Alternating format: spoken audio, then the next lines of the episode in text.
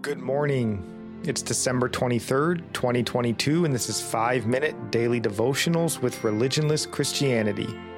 Our last daily devotional before Christmas Day. And we will have the regular Saturday podcast this week, so make sure you don't miss that.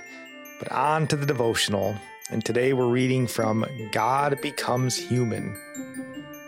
This is about the birth of a child, not of the astonishing work of a strong man, not of the bold discovery of a wise man, not of the pious work of a saint. It really is beyond all our understanding. The birth of a child shall bring about the great change, shall bring to all mankind salvation and deliverance. You know, we hope that you haven't lost your wonder for the real reason for the season. The Lord of glory came not as a strong man, not as a wise ruler, but came as a baby to live and experience the lives we live and experience the joys and the temptations that we experience. Hebrews chapter 2 verse 17 and 18 says, Therefore he had to be made like his brothers in every respect, so that he might become a merciful and faithful high priest in the service of God to make propitiation for the sins of the people. For because he himself has suffered when tempted, he is able to help those who are being tempted. Again, our Savior chose to do this. He wanted to do this. If it were not so, who could have forced him? So remember this Christmas and rejoice that the perfect and powerful, eternally righteous Son of God chose to step out of his eternal majesty and take on our form, to live like we live, to suffer like we suffer, to rely on God like we must rely, all so that he could be a more merciful and more faithful high priest. The reason for the season is Christ, and it's worth celebrating, it's worth remembering and sharing this Christmas and all Christmases until the Father calls us home.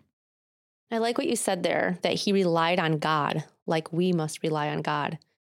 And that is something to ponder on. Jesus, fully God and fully man, needed to rely on his Father. And I was just listening to Paul Washer talk of the Trinity, relating it to marriage, how the wife and the husband are one. The wife is not less than the husband, but she submits to him. Jesus and God are one, but Jesus is not below God, yet Jesus submitted to him. It's a good analogy. Willfully submitting, though equal. And our psalm of the day comes from Psalm 86, verse 8 and 9.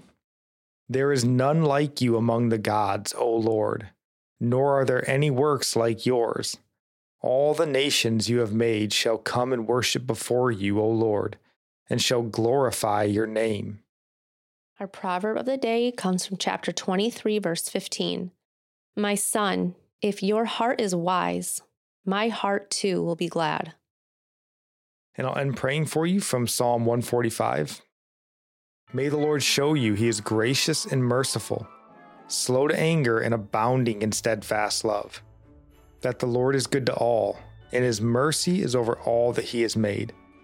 May you know the Lord is near to all who call on him to all who call on him in truth, that the Lord preserves all who love him. God bless.